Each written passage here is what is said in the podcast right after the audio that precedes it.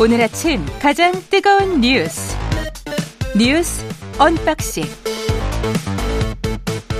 네, 뉴스 언박싱 시작합니다. 민동기 기자, 김민아 평론가 나와 있습니다. 안녕하십니까? 안녕하세요. 네, 주말 잘 보내셨습니까? 네. 네. 주말은 뭐 주말 네 주말은 행복합니다. 또 다시 월요일이 시작됐죠? 다시 또 예. 시작이 됐습니다. 예, 금방 금요일이 올 겁니다. 예, 우리의 아, 인생이. 과연 그럴까요? 네, 모르겠습니다. 이상민 장관 해임 건의안이 본회의에서 가결이 됐네요. 예. 네, 이태원 참사가 발생한 지 43일 만입니다. 아, 재석 의원 183명 가운데 찬성이 182, 무효 한 표로 의결이 됐고요. 민주당과 정의당 무소속 의원들이 찬성표를 던졌고 국민의힘 의원들은 본회의장에서 팻말을 들고 와서 항의를 하다가 표결 직전에 집단 퇴장을 했습니다. 주호영 국민의힘 원내대표가 의원총회에서 민주당의 해임 건의안 추진은 대선 불복, 방탄국회, 이재명 대표 수사를 덮어가는 책략이다 강하게 비판을 했고요. 이재명 대표는 해임 건의안 처리가 진실과 책임의 문을 여는 출발이 될 것이다. 상반된 입장을 내놓았습니다. 아직 대통령실은 공식 입장을 내놓지는 않았는데요.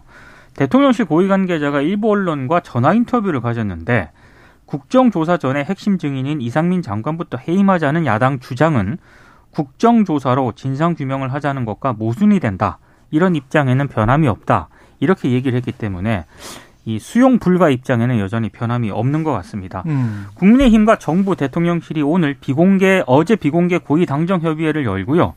어, 이번 해임안 해임 건의안 통과와 예산안 협상 등 대응 방안을 논의를 했다라고 하고 어, 이태원 참사 국정조사 특위 국민의힘 소속 위원 7명 전원은 해임 건의안에 대한 항의 표시로 위원직 사퇴 입장을 밝혔는데 다만 주호영 원내대표가 사표를 즉각 수리하지는 않았거든요. 그러니까 사퇴 의사는 밝혔는데 네. 사표는 즉각 수리하지 않았다. 예산안 협상에 약간 지렛대를 좀 남겨둔 것으로 해석이 되고 있습니다. 음, 그러니까 이게 뭐 보면서 이 우리 정치는 이렇게밖에 못하는가 이런 좀 슬픈 생각이 많이 들었습니다. 늘 말은 세게 하는데요.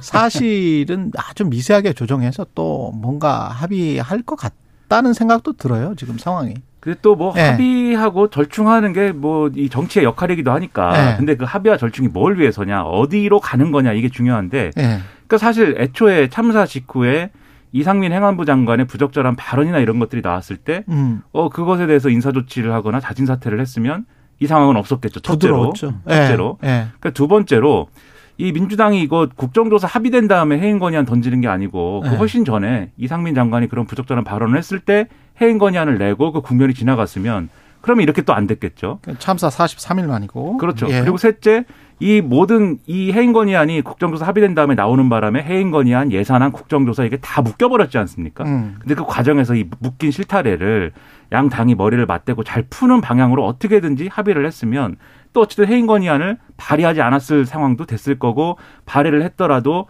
어떻게 표결 안 하는 상황이 됐을 수도 있고 그러니까 국정조사에 더, 더 이제 뭐 여당이 적극적으로 임하기로 한다든지. 아니에요. 근데 여기에서 지금 빠져 있는 게 대통령실인데 그렇죠. 대통령실이 거부권을 행사를 안 하면 돼요.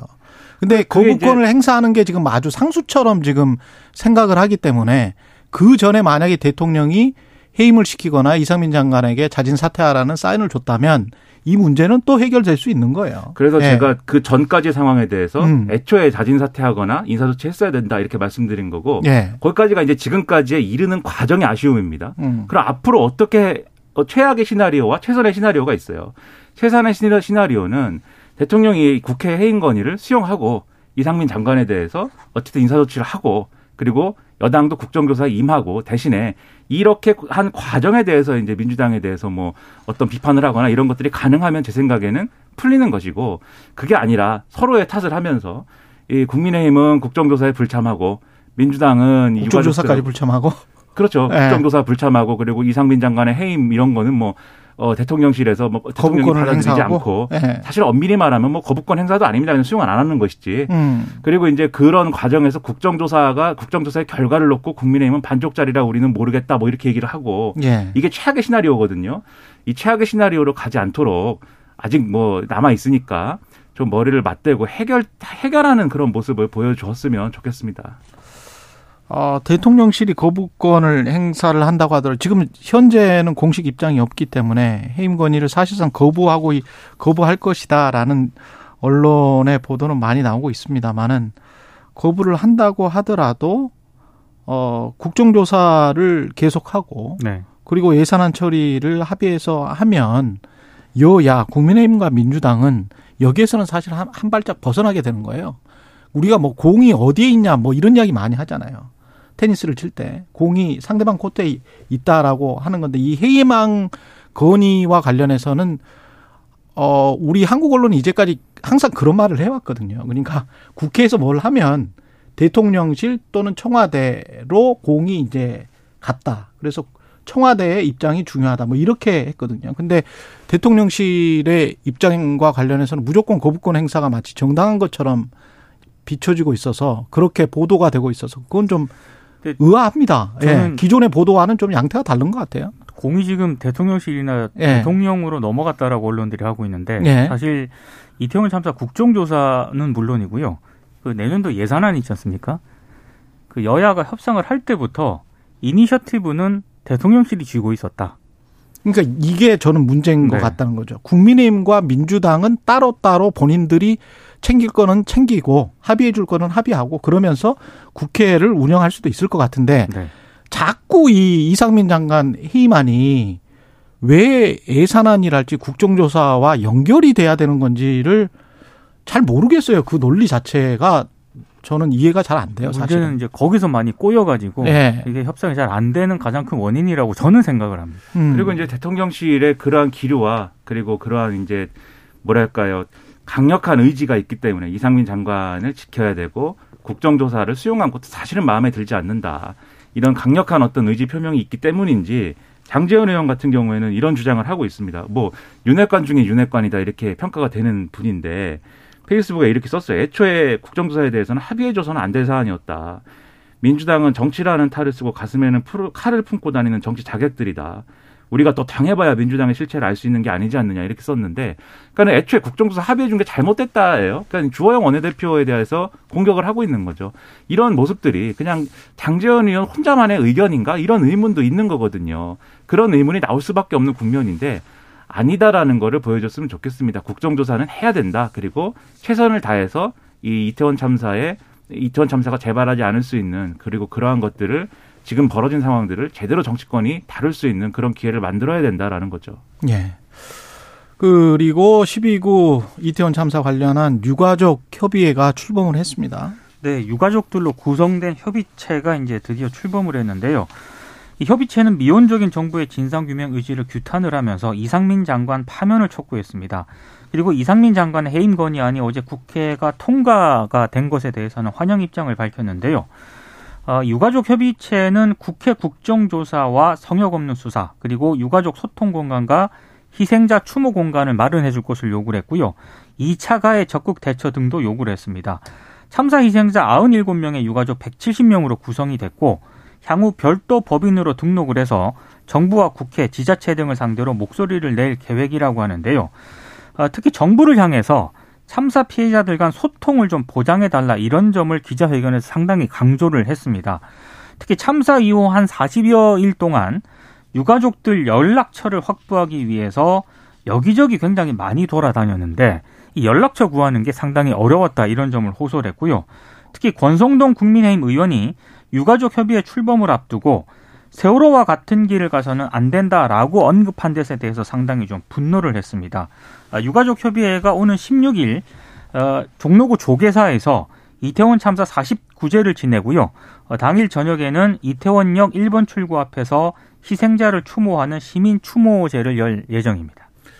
그러니까 이제 권성동 의원의 이런 뭐 주장에 대해서 당연히 유가족들 입장에서 과연 이게 심경이 어떻겠습니까? 근데 이제 정확하게는 권성동 의원이 뭐 시민단체가 꾸린 이제 그 이 대응 어떤 단위를 두고 한 얘기인데 세월호처럼 정쟁으로 소비되다가 시민단체 횡령 수단으로 악용될 가능성이 있다. 이게 정확한 워딩입니다. 네, 그렇습니다. 근데 요게 이제 유가족 협의회를 직접 겨냥한 얘기는 아니고 예. 음. 이 시민단체들이 별도의 대응 기구를 꾸렸지 않습니까? 이제 그걸 겨냥한 말이긴 한데 근데 이런 겁니다. 그러니까 일부 이 최근에 이제 보수 언론의 보도나 이런 걸 통해서 최근에 세월호 참사와 관련된 어떤 사업을 진행한 시민단체 일부가 그 예산 지원이나 이런 걸 받아서 자기들 입맛에 맞는 사업을 했다 이런 보도가 일부 있었어요.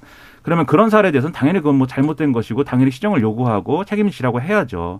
근데 그와 별개로 이 참사가 일어난 지 얼마 안 되지 않았습니까? 이태원 참사가. 그런데 그게 이전에 세월호 참사가 왜 그렇게 정치화되고 정쟁화됐는지를 돌이켜 보면 초반에 세월호 참사가 일어난 직후에 그때 당시에 정권을 잡았던 새누리당 그리고 박근혜 정권이 이 참사에 대해서 제대로 대응하지 않고 오히려 이 유가족들을 오히려 어떤 정치화된 어떤 사람들로 몰고 비난하고 거기서부터 사실 시작이 된 거예요. 지금 비슷하게 가려는 조짐처럼 보입니다. 권수동 의원은 이런 글을 쓰면 아직 일어나지 않은 일에 대해서 그러한 어떤 이 뭐랄까요 프레임이나 이런 것들을 씌우면서 마치 이제 이태원 참사 유가족들이 이미 이제 어떤 정파화되고 정치화된 것처럼 그렇게 막 주장을 하면서 오히려 그런 상황으로 몰고 가려는 것 같이 보이거든요. 그, 그러면 안 되고 세월호 참사에 대한 대응과는 달라야 되지 않습니까? 지금 정부 여당이 이전과는 달라야 달라야 되지 않습니까? 그 점에 좀 더 방점을 찍어서 좀 더 유가족 협의회 모처럼 꾸렸으니까 좀 더 대화 소통을 강화하고 여당 의원들이 직접 만나고 또 대통령께서 관저에 이분들을 초대도 하고 이러면서 풀어나가야지 이분들을 벌써부터 한쪽으로 이렇게 몰아넣어서 그렇게 얘기하는 것은 제가 볼 때는 정말 큰 잘못이다라고 생각을 합니다. 그리고 이분 뭐 세월호 유가족 중에서 정당원이 얼마나 있는지는 모르겠습니다. 권성동 의원은 오랫동안 정당원을 한 분이잖아요. 네. 그리고 세월호 때도 마찬가지로 그 방송법도 어겼지 않습니까? 예, 청와대 수석이 KBS 보도국장한테 전화했다가 방송법도 어긴 사, 사례가 있고 이정현 전 수석 예 대국적으로인지 대승적으로인지 도와달라고 해가지고 세월호처럼 정쟁으로 소비되다가의 이 말은 정치인이 정쟁으로 비화시키는 거예요. 그렇죠. 정치는 가장 정파적인 것이고 정파적인 게 당연합니다. 근데 자신의 잣대와 자신의 관점으로 시민들, 유가족도 정치적이겠지라고 지금 규정하고 단정하면서 몰아가는 듯한 인상이잖아요. 이거는 상당히 모욕스러운 거죠. 제일 예. 사태 해결에 도움이 안 되는 자세입니다. 이런 음, 게 이렇게 하면 안 돼요. 예. 오히려 본인의 정치색을 벗어나서 이 사건의 진실을 제대로 보려고 마음을 가지고 겸손한 자세로 우리는 보겠다.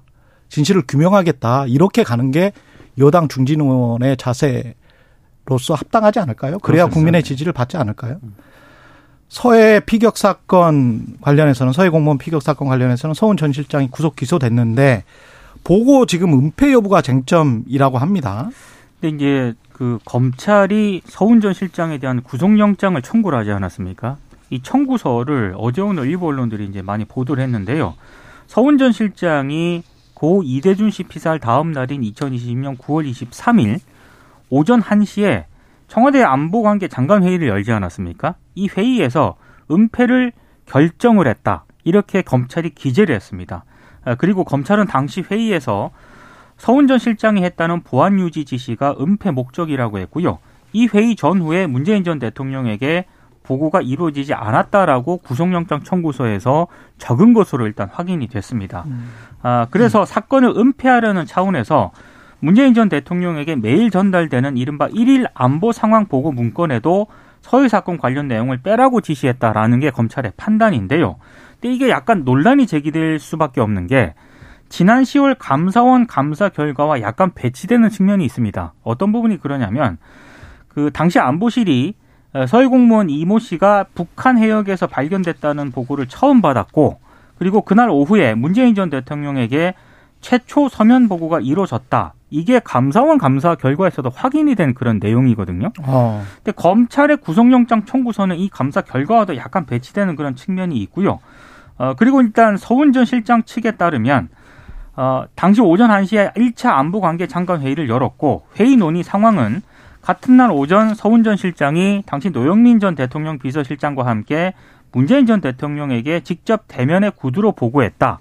이렇게 지금 주장을 하고 있기 때문에 검찰의 판단과 감사원 감사 결과 그리고 서훈 전 실장 측의 주장이 조금씩 다른 측면이 있습니다. 그러네요. 그러니까 이게 지난번에도 제가 지난주에 말씀드렸듯이 우리 국민이 어쨌든 북한 해역에서 이제 살해당했다라고 한다면 그, 그 맥락이 자진 얼북에 의한 것이든 본인이 어쨌든 표류한 것이든 그것은 어쨌든 북한과의 관계를 뭐 의식해가지고 뭐 그걸 자진월북이라고 만든다든지 그런 건 설명이 안 되거든요. 왜 그렇게 했어야 되는지. 그러니까 검찰의 기소 내용은 처음에는 은폐하려고 했다라는 겁니다. 그래서 은폐하려고 남북 관계를 의도해 가지고 아예 은폐하려고 했는데 이게 일부 뭐 언론에 보도가 되고 포착이 되고 뭐 이러면서 그러면서 자진월북이라든지 이런 걸로 이 틀을 바꿔가지고 수습을 한 것이고 내지는 말아야 될 어떤 보도자료를 내고 뭐 이런 틀이에요 지금 그러면 결국은 이제 그 은폐하려고 하는 의도가 실제로 성립이 되느냐 이걸 이게 이제 핵심 쟁점이 될 것 같은데 그 반대의 진실은 무엇이냐 그렇다면 그렇죠 예. 반대 진실은 정말로 은폐하려고 했던 것은 무엇이고 근데 이게 드러나 버렸어요 그 다음 날에 그렇죠 그래 그러면 은폐하려고 했던 그 진실은 무엇이고 그 반대 진실은 무엇이냐 음. 그럼 그때의 진실은 알고 있느냐 검찰이 예. 그렇죠. 근데 그런 것들을 판단하겠다는 것이고 그리고 지금 주목할 만한 게 이 9일날 구속 기소된 거잖아요. 서원 전 실장이. 근데 이제 이 구속 기소 내용에는 일단은 그 자료 배, 그 자료 배포선 조정이라고 하는 거 있지 않습니까? 군에 들어있는 군의 정보망에 들어있는 자료나 이런 것들에 대한 삭제 지시를 했다 등등. 요 내용은 이제 기소 내용이 안 들어가 있고 이거는 지금 수사 중이라는 겁니다. 그러면 이게 지금까지 이제 은폐 기도였다라는 것에 있어서는 문재인 전 대통령한테 보고 안 했다라고 지금 검찰은 보고 있는 거거든요. 그런데 이 자료 삭제 지시와 관련된 수사를 진행하면서 지금 이 내용과 연계된 것들이 또 나올 수가 있지 않습니까? 과연 그 과정에서 검찰이 기존의 틀을 바꾸는 것인지 이런 것들은 앞으로 주목해서 지켜봐야 될 것으로 보이고 문재인 전 대통령은 최종 보고 받았다라고 지금 이야기를 하고 있는 거예요. 그래서요. 예. 그렇죠. 근데 이제 그 받았다는 보고가 그럼 뭔지 어떤 음. 맥락인 것인지 이걸 서면 조사나 이런 걸로 하는 것인지 등등이 앞으로 어, 중요하게 좀 다뤄질 것 같습니다. 쟁점이다. 예. 뉴스 언박싱 민동기 기자 김민아 평론가였습니다. 고맙습니다. 고맙습니다. 고맙습니다. KBS 1라디오 최경영의 최강시사 듣고 계신 지금 시각 7시 39분입니다.